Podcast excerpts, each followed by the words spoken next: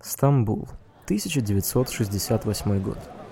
Зима в Стамбуле, конечно, немного прохладнее, чем лето, но в этом году погода будто решила подшутить над человечеством. Зной и песок, разъедающие глаза на окраинах, буквально преследуют жителей и туристов некогда столицы Византийской империи. На узких улицах проезжают военные машины, а на плакатах изображен грозный мужчина в военной форме. Новый президент – Из небольшой гостиницы на окраине Стамбула выходит юноша лет 18. Внешне он похож на южного человека, будто на итальянца, но на рюкзаке есть американский орел в виде нашивки. Глаза его полны решимости и сомнения одновременно. Скоро должно произойти то, что даст ему ответы на все вопросы в жизни. По крайней мере, он так думает. А сердце его колотится и ждет – когда начнется то, что он так долго представлял.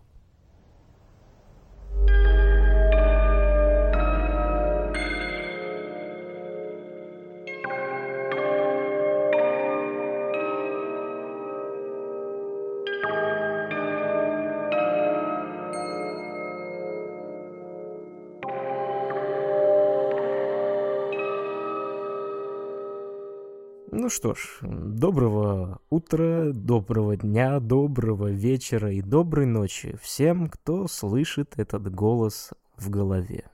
Нет, чисто да, представь, палата номер пять, сидит такой человек, пришел с обеда и такой, да, я вас слышу. Подбегает санитар, мол, у Васьки опять обострение началось. А он просто через чакры к нашему подкасту подключился.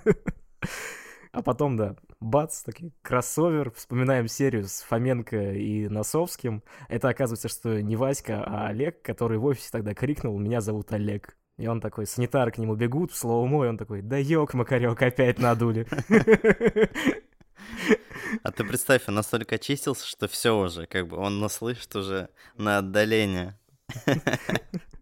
Да, короче говоря, в любом случае, даже там в звездолете, слушая нас через экспорт, все равно это подкаст «Какой бред» студии фильмов и подкастов «Дилетанты». Мы снимаем научно-популярные фильмы, записываем подкасты, а также рассказываем о ярких деятелях псевдонаучной мысли, сумевших повлиять на жизнь всего общества.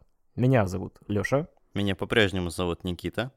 И мы рады задорно звучать у вас в ушках, колонках автомобиля и звездолетах через Икпорт.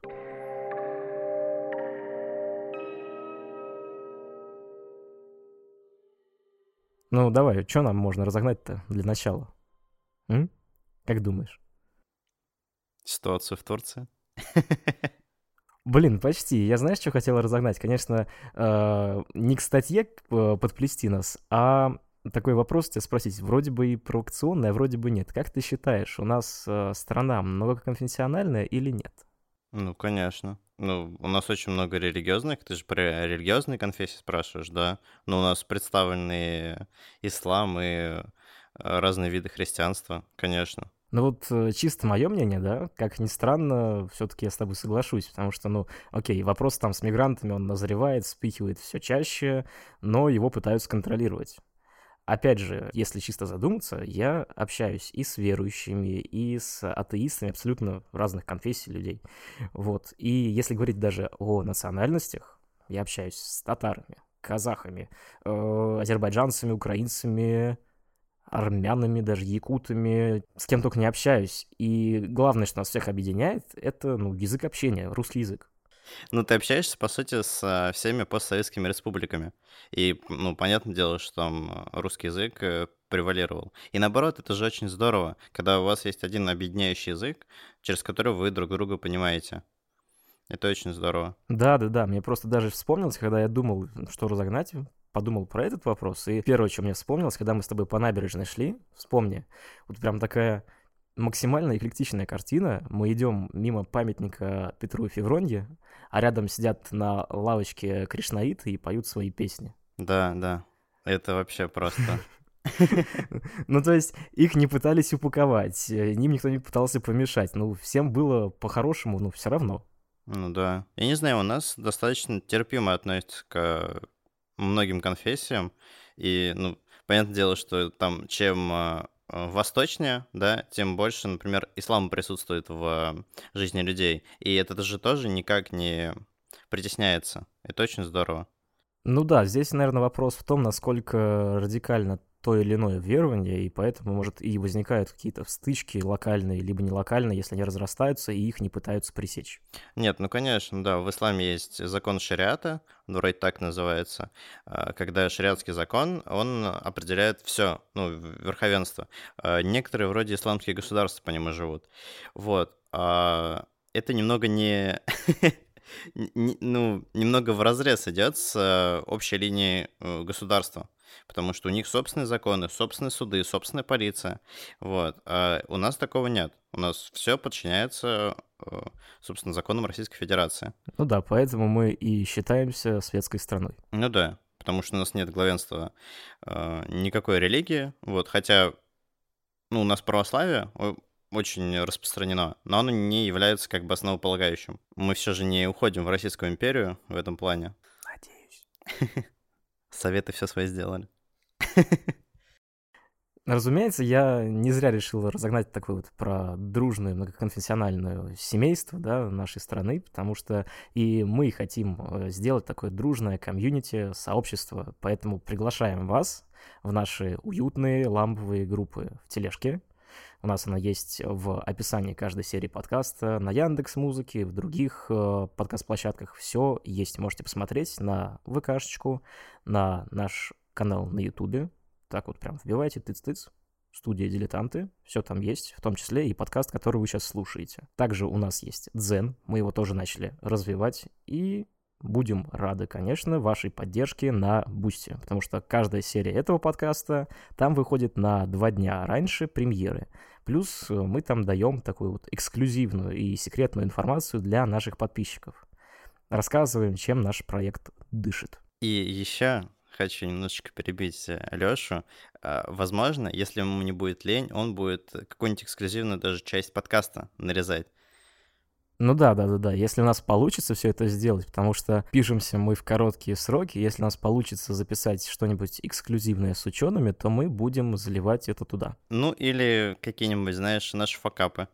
Тоже было бы интересно, мне кажется, некоторым людям послушать. Я вот э, перед тем, как ты э, начал, когда ты начал разговаривать про многонациональную страну и перечислять, типа, с людьми, с которыми ты общаешься, мне вспомнилась сценка, когда Харламов спустя огромное количество времени вернулся в КВН. Там э, был, типа, а, старики против молодых, да, да, ага. то ли 50-летие, там потом Путин э, выступил. Вот. И, или нет? Да, да, да, это было 50-летие, тот самый знаменитый номер, где вышли два человека, которые пародировали Медведева и Путина на двойном велосипеде. Да, вышли да, да. и молча поменялись местами. Да, да, да, рокировочка. А, ну, э, самое смешное, вот мне показалось в самом начале, когда Харламов выходит и спрашивает: так, кто против нас? ну, э, из команд. И там буряты, ингушети, украинцы, казахи. Так, казахи. Ну и дальше он типа начинает перечислять, он говорит, все, дальше э, очень похоже. вот. Это, ну, очень прикольно было. Опять, э, ну, когда было 50 лет э, КВН? мне кажется, в 12 был да. где-то. Ну, то есть, когда геополитическая ситуация была чуть э, радужнее. Получше, получше была, да. Да-да-да. Э, чем есть сейчас. И поэтому, ну, такие шуточки, в принципе, они были нормальные. Давай, пока я не наговорил на статью, ну, давай, приступим давай. к нашему подкасту. Давай, давай. Поэтому, пока Никита пытается меня привязать к стулу и включить РРР, мы погружаемся в Америку 48 -го года.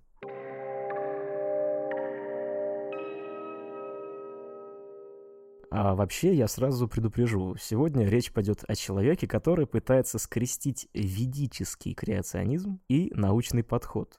И время от времени у тебя может создаваться впечатление, что ты слушаешь снова историю про новую хронологию, но только это их индийские братья-близнецы, но они американцы. Многонациональная американская страна. Вот, да.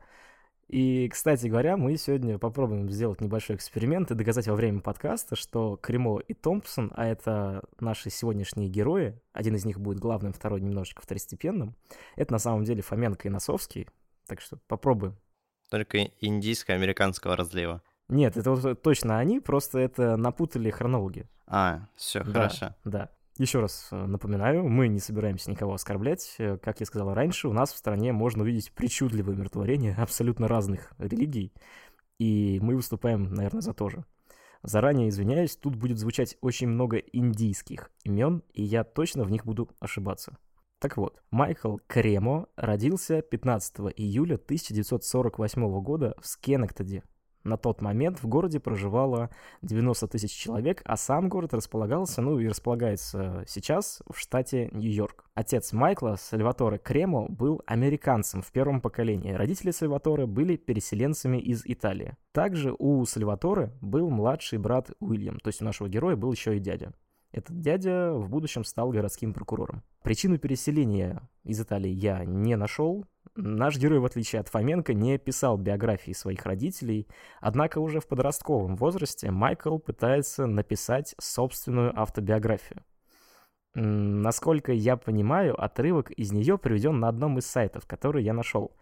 Читается это все крайне странно, но опять же, я не понял, к какой дате это относится, может, он написал это уже позже, когда просветлился и стал кришнаитом. Короче говоря, в этой биографии повествование ведется отстраненно от э, третьего лица, а во-вторых, э, вместо «я» употребляется «моя душа» и так далее. То есть он говорит, не я что-то делал, а моя душа что-то делала. Да. Ну и да, мы начинаем загибать пальцы. Фоменко, Кремо.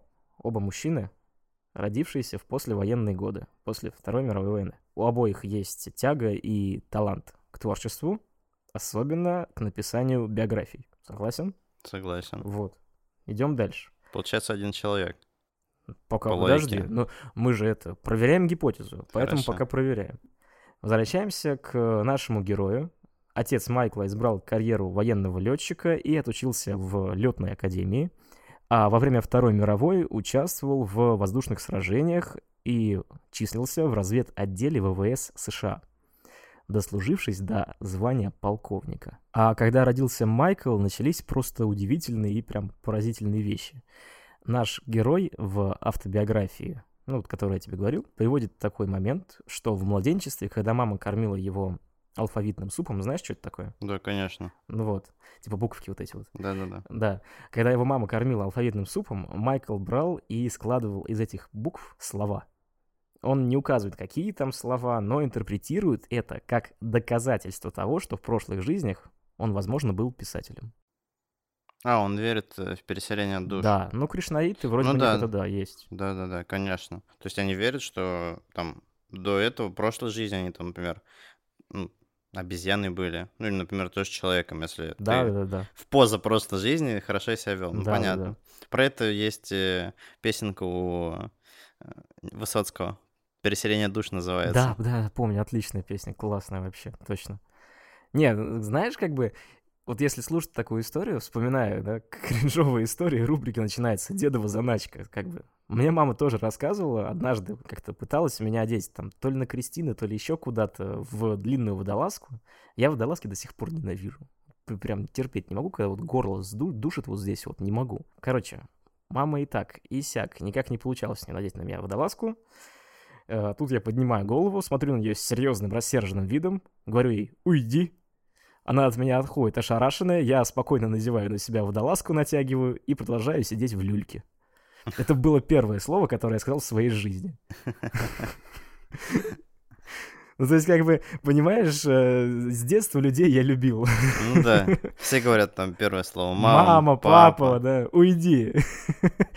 Короче, возвращаемся к Крема. Из-за профессии отца семья много путешествовала, и после Второй мировой наш герой вместе с семьей переезжает и проводит значительную часть детства и юности в ФРГ, обучаясь в англоязычной американской школе. Из Америки Да, в ФРГ, в ФРГ поехал. да. Ну, военный. ФРГ же, и ФРГ, и ГДР, у них же была и линия соприкосновения, и Да, военные базы, все это было. Каждое лето семья ездила по Европе, путешествовала, и весной 65 года, это было 17, нет, не 17, где-то даже 16-17 еще не стукнуло ему, а, Майкл вдохновился на пешее путешествие от Стокгольма до Индии. А именно в Стокгольме Кремов встречает людей, которые вдохновили его на философию индийскую.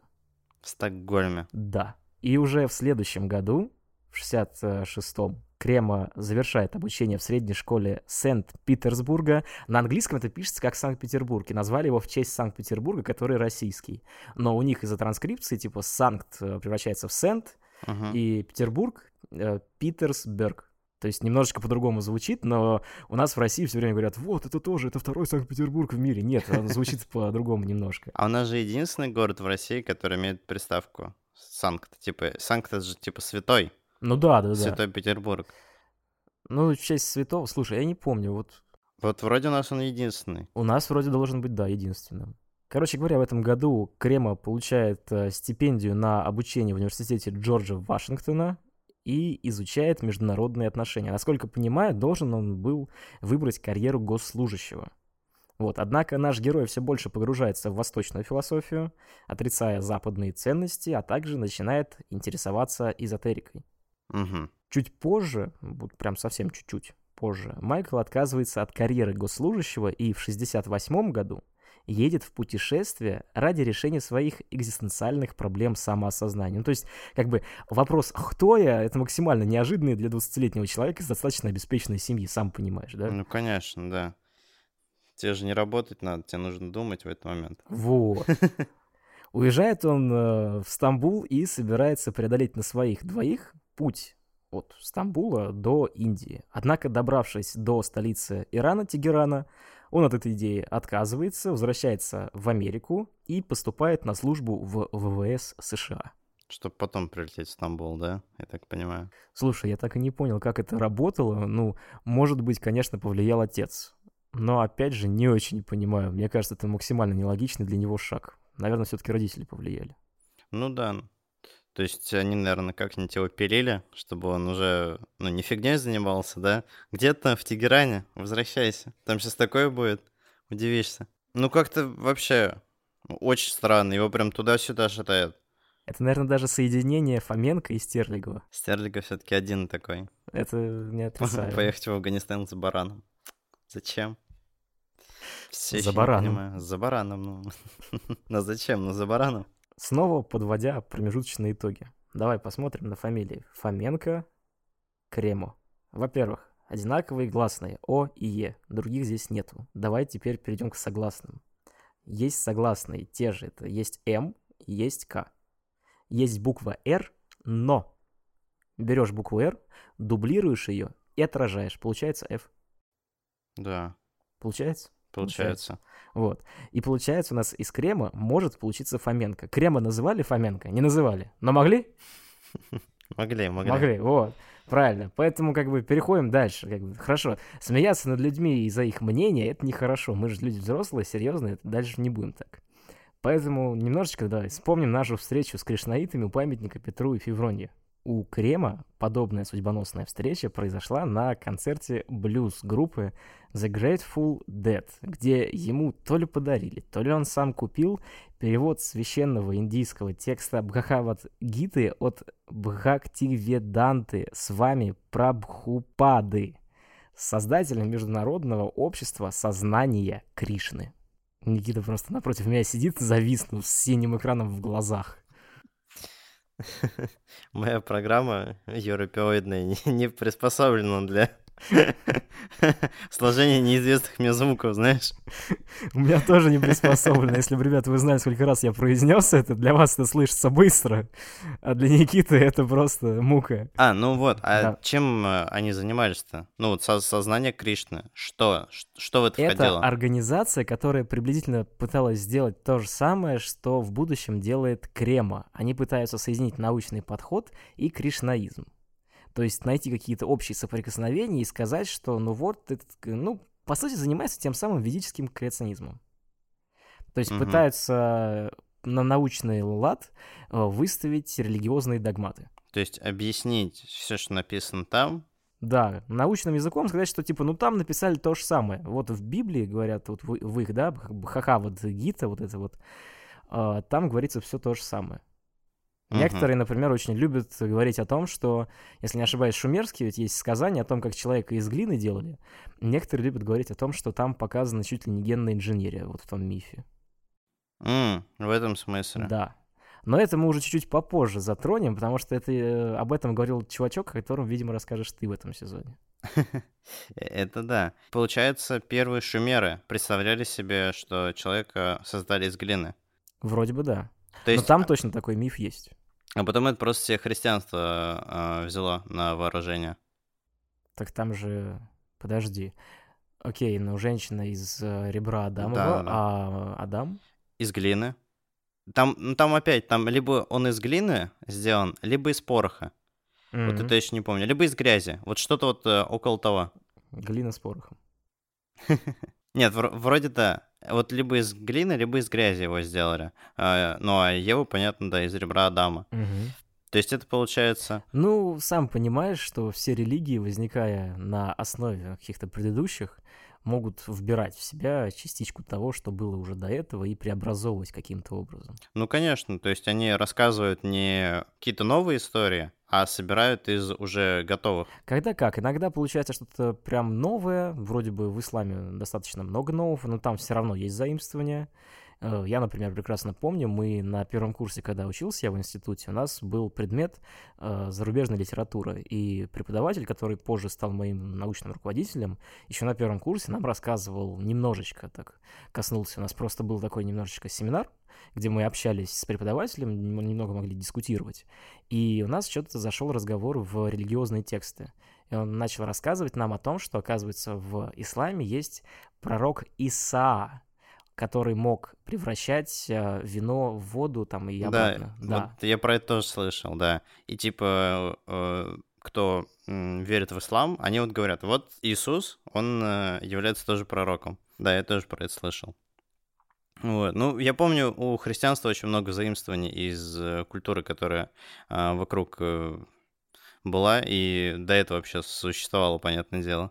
Ну, конечно, конечно. И большое количество праздников, которые сейчас есть религиозные, они вроде бы примерно в те же самые даты праздновались и у язычников, если я, конечно, не путаю. Если мы сравниваем условно вот эту вот западную восточную Европу, западный восточный Рим, который потом стал ну, Римом и Византией, то вроде бы там как раз вот это вот разделение, оно произошло.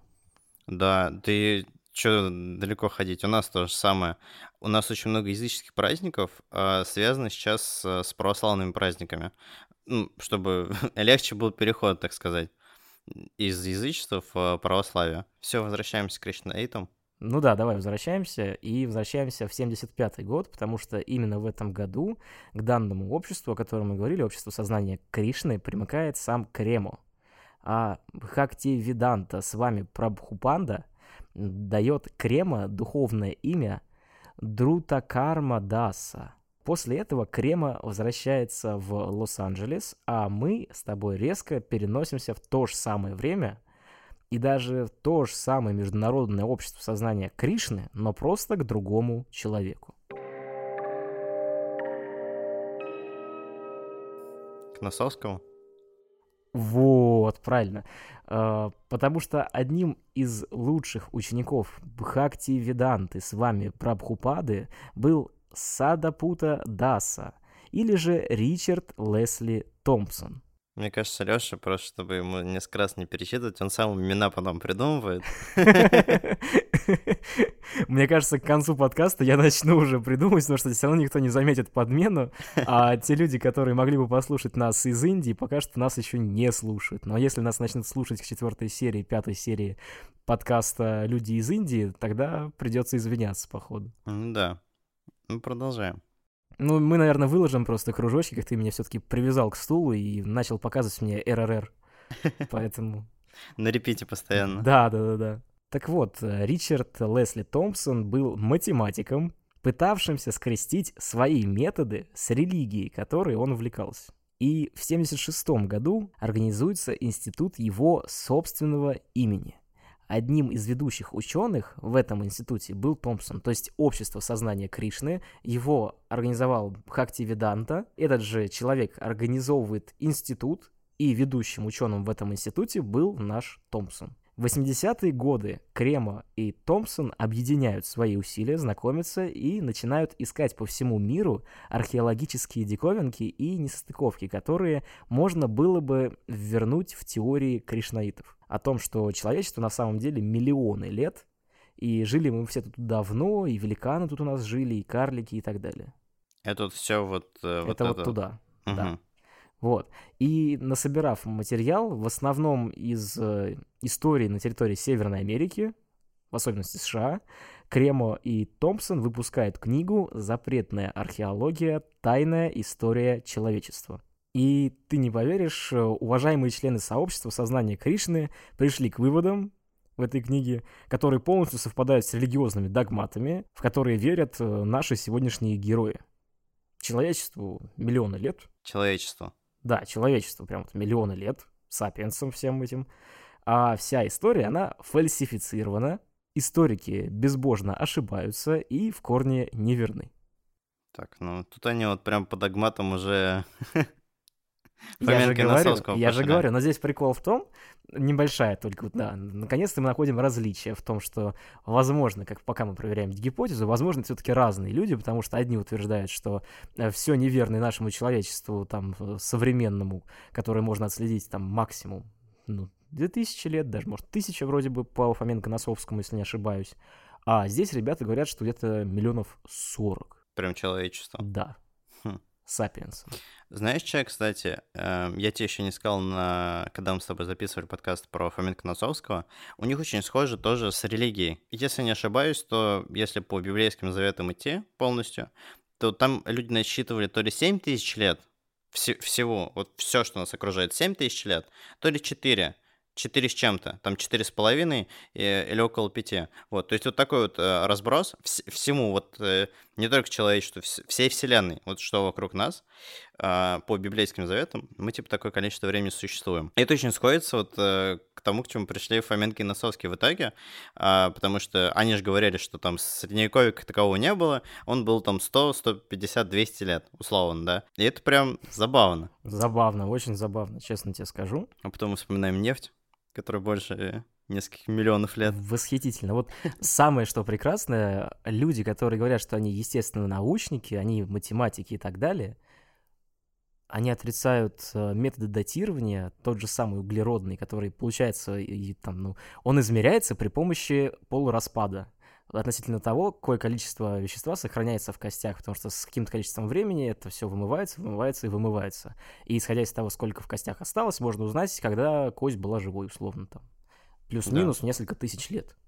Дальше появились новые методы, уран-ториевый, я, например, еще знаю метод, но объяснить его сейчас не смогу на пальцах. И Например, еще Фоменко Носовский очень сильно не любит дендрохронологию. Так вот, да, возвращаемся к Фоменко и Носовскому американского разлива. Да. Американско-индийского разлива. Да, возвращаемся. Самое восхитительное это то, что на страницах книги, о которой я сейчас тебе говорил, «Запрещенная археология», Кремо и Томпсон одновременно становятся скептиками и приверженцами различных методов датирования археологических находок, в зависимости от того, насколько выводы ученых их устраивают.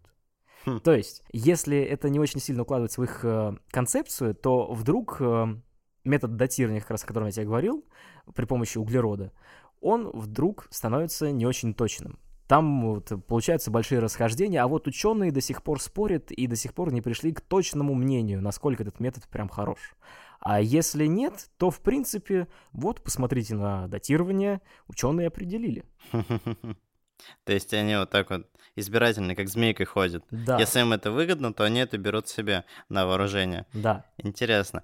А вот по поводу 40 миллионов лет, пока мы недалеко оттуда шли, а как они вообще ну, сопоставляют это все с человеческими открытиями? Там вот? Я тебе сейчас скажу, знаешь, немножечко по-другому отвечу. Я тебе отвечу, как они датируют сами, раз они говорят, что метод датирования хреновые.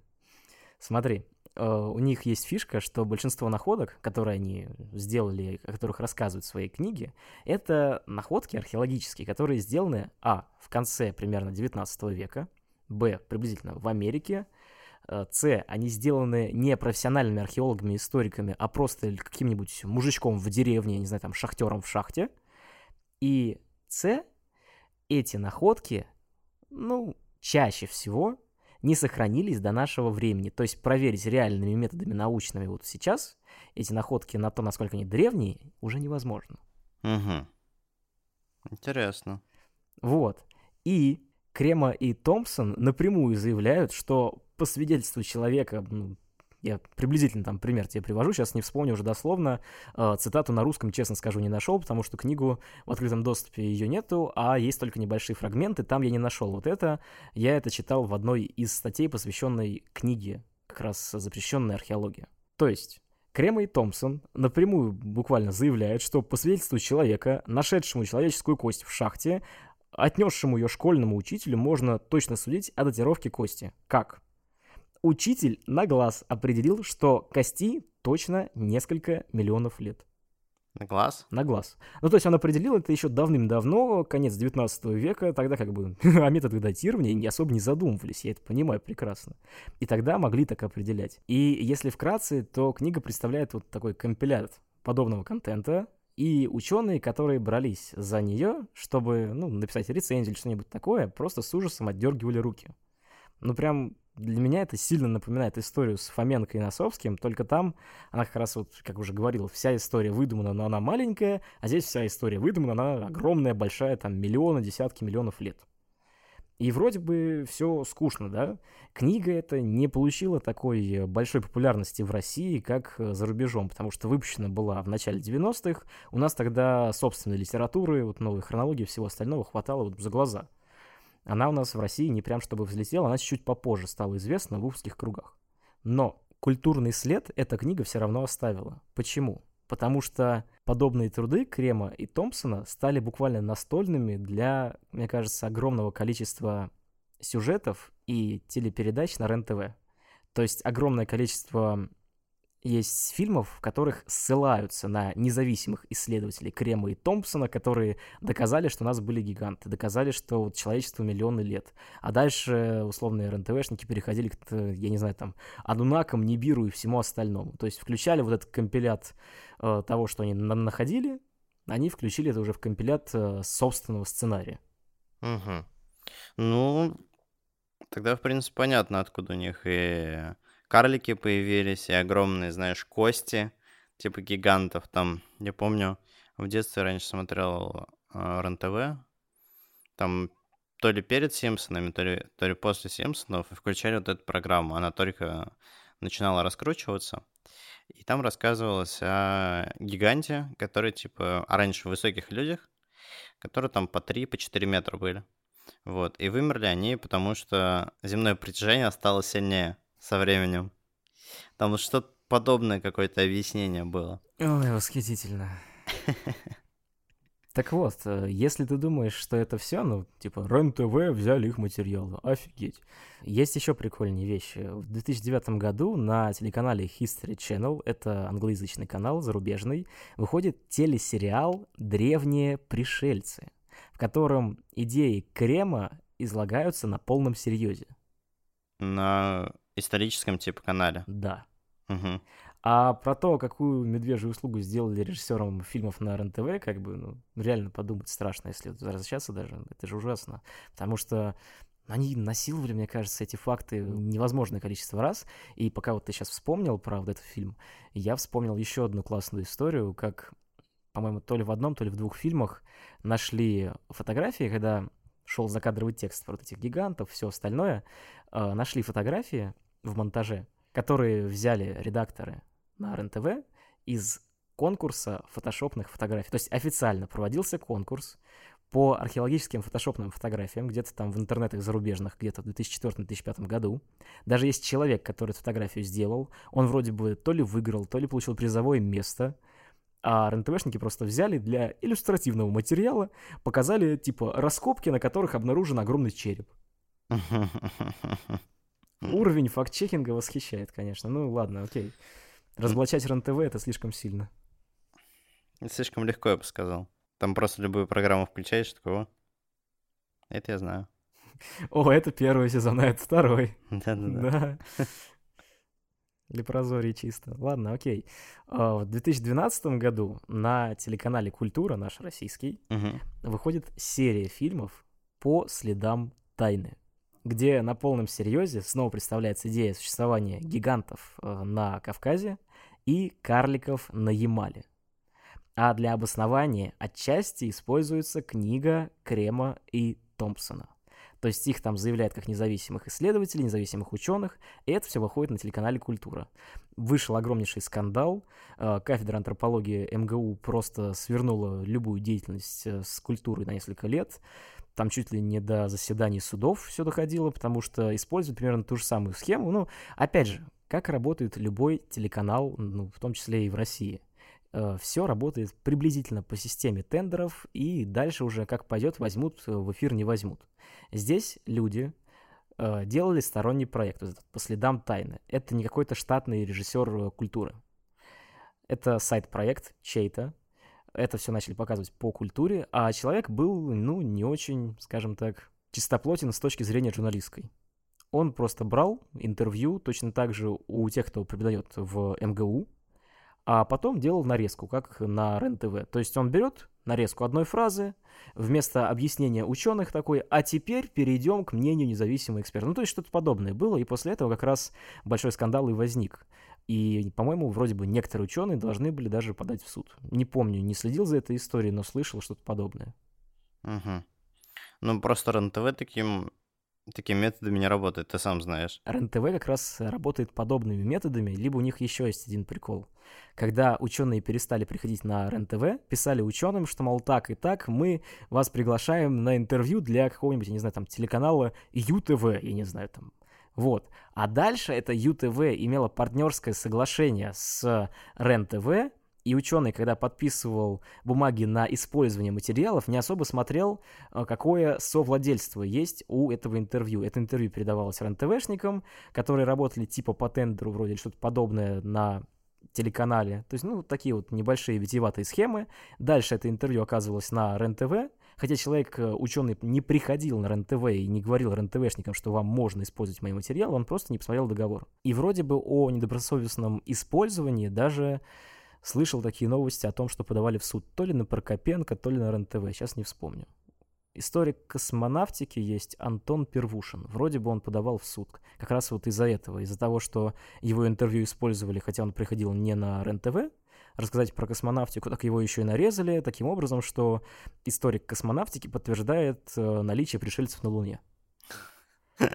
Вот. Так мало этого. Потом еще этот историк космонавтики вроде бы нашел э, свои цитаты в книгах Прокопенко. И потом вот как раз из этого начала проистекать версия, если я не путаю, опять же, ну, версия, повторю же, да, уважаемый Прокопенко, а, что все книги Прокопенко — это компилят из сценариев. Угу. То есть как это... Э, странно немножко сравнивать Прокопенко и Тарантино, но э, Тарантино потом по «Однажды в Голливуде» книгу сделал. То есть он очень много материала, там, три часа было, типа, фильма, здоровый, огромный фильм, и он по нему потом сделал, ну, он сценарий преобразовал, типа, в книгу, вот, и вот «Однажды в Голливуде» есть книга. Прокопенко, по версии, разумеется, а, делает то же самое, то есть компиляцию из э, программ собственных. Ну, слушай, в принципе, интересно. С другой стороны, они таким образом себя защитили, если, правда, подписывают сначала с одной компанией, да, к которой ты приходишь, ну, просто интервью у тебя, ребят спрашивают, чтобы ты им ответил на несколько вопросов. Потом попадает в РЕН-ТВ уже в нарезанном виде. Ну, ребятам не нужно соглашаться. Ну, или более отчетливо читать то, что им какие бумажки суют. Ну, теперь читают более осознанно и мне кажется, на РЕН-ТВ уже давно никто не ходит прям из нормальных, хороших ученых. Хотя они и пытаются сделать что-то, ну, изменить в лучшую сторону, скажем так. Ну, people have it. Вот такая, в принципе, не очень большая история, однако, как мне кажется, она очень поучительная, потому что в конце мы вынесли очень много таких интересных вещей и поняли, что вроде бы люди, которые сделали книгу, которая пусть и разошлась большими тиражами в Америке, да, в зарубежных странах, в России она стала не настолько популярной, но ее культурный след прослеживается в большом количестве контента, произведенным для российской или же постсоветской аудитории. А ты не смотрел, какой тираж э, там в Америке был продан? Я попытался найти, что-то у меня не получилось. Да и когда я уже писал э, сценарий, пытался найти эти данные, у меня, скорее всего, просто башка закипела, или я на что-то другое отвлекся, не знаю, честно. Ну, может, не такие открытые данные, как у нас. У нас просто и тираж чаще всего да, пишет. Да, да, да, Ну, у нас сразу на форзаце пишется все это вместе, вся техническая информация. Типа и тираж, и э, какой-то год выпуска, ну, вся прям информация, да. Тут намного проще отслеживать, там, например, в первый год там 10 тысяч и так, и так далее, и так далее, да. Но в Америке, может, немножко по-другому это сделано. Но учитывая, что Крема и Томпсон стали людьми, которые продвигают э, кришнаитский ведический креационизм, мне кажется, их труды популярны в Индии, а это значит, что тиражи обеспечены. Ну да, в Индии, сколько там сейчас, полтора миллиарда человек уже, они обогнали Китай. Вполне возможно, они обогнали даже Фоменко и Носовского по тиражу. Не Ска- удивлюсь. Скорее всего, если они особенно бьют в определенную целевую аудиторию. Я не, не знаю насчет образования в Индии. Типа, каким образом? Сколько там людей необразованных, сколько там... Ну, вот, в общем, ты все прекрасно понимаешь. Если они выпускаются на индийском языке, я думаю, у них э, огромные продажи.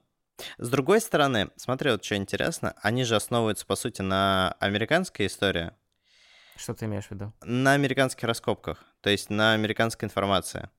Вот. А как у нас, а, почему, мне кажется, Фоменко и Носовский еще у нас продвинулись? А, Потому что был очень интересный э, национальный запрос и национальный ответ, что типа все русские сделали, чуть ли там не Черное море вырыли. А там скорее, там нет такого. Опять же, я понимаю, о чем ты говоришь, но, как мне кажется, во-первых, я не знаю про тиражи в Америке. В Америке тоже эта книга стала бестселлером, это то, что я нашел. Мгм. Вот, э, на прилавках она взлетела хорошо в свое время. Как сейчас продается, я честно скажу, не знаю. По Индии вообще никаких данных не нашел. Знаю только, что их считают одними из таких ведущих специалистов по ведическому креационизму в Индии. Это вот то, что я знаю. То есть у них это прямо отдельная какая-то дисциплина. Нет, это не научная дисциплина, просто так вот, ну, называют. Ты же понимаешь, что точно так же Фоменко и Носовский у нас открыватели новой хронологии. Ну, конечно, да. В принципе, все понятно. Спасибо, что прослушали нашу историю. Написал сценарий и свел Леша Павленко. Слушал его Никита Свиридов. Обложку сделала Маша Ермакова. Помогала находить экспертов Аня Фомина, а iSlips написал классную музыку. Отдельное спасибо Илье Мачихину за прекрасную студию. Не забывайте, что мы выходим каждую пятницу. И, конечно, ставьте сердечки и лайки на Яндекс Музыке, ВК, а также подписывайтесь на нас в Apple Podcast, Google Podcast, Spotify, SoundStream и CastBox. Всем спасибо. Всем пока.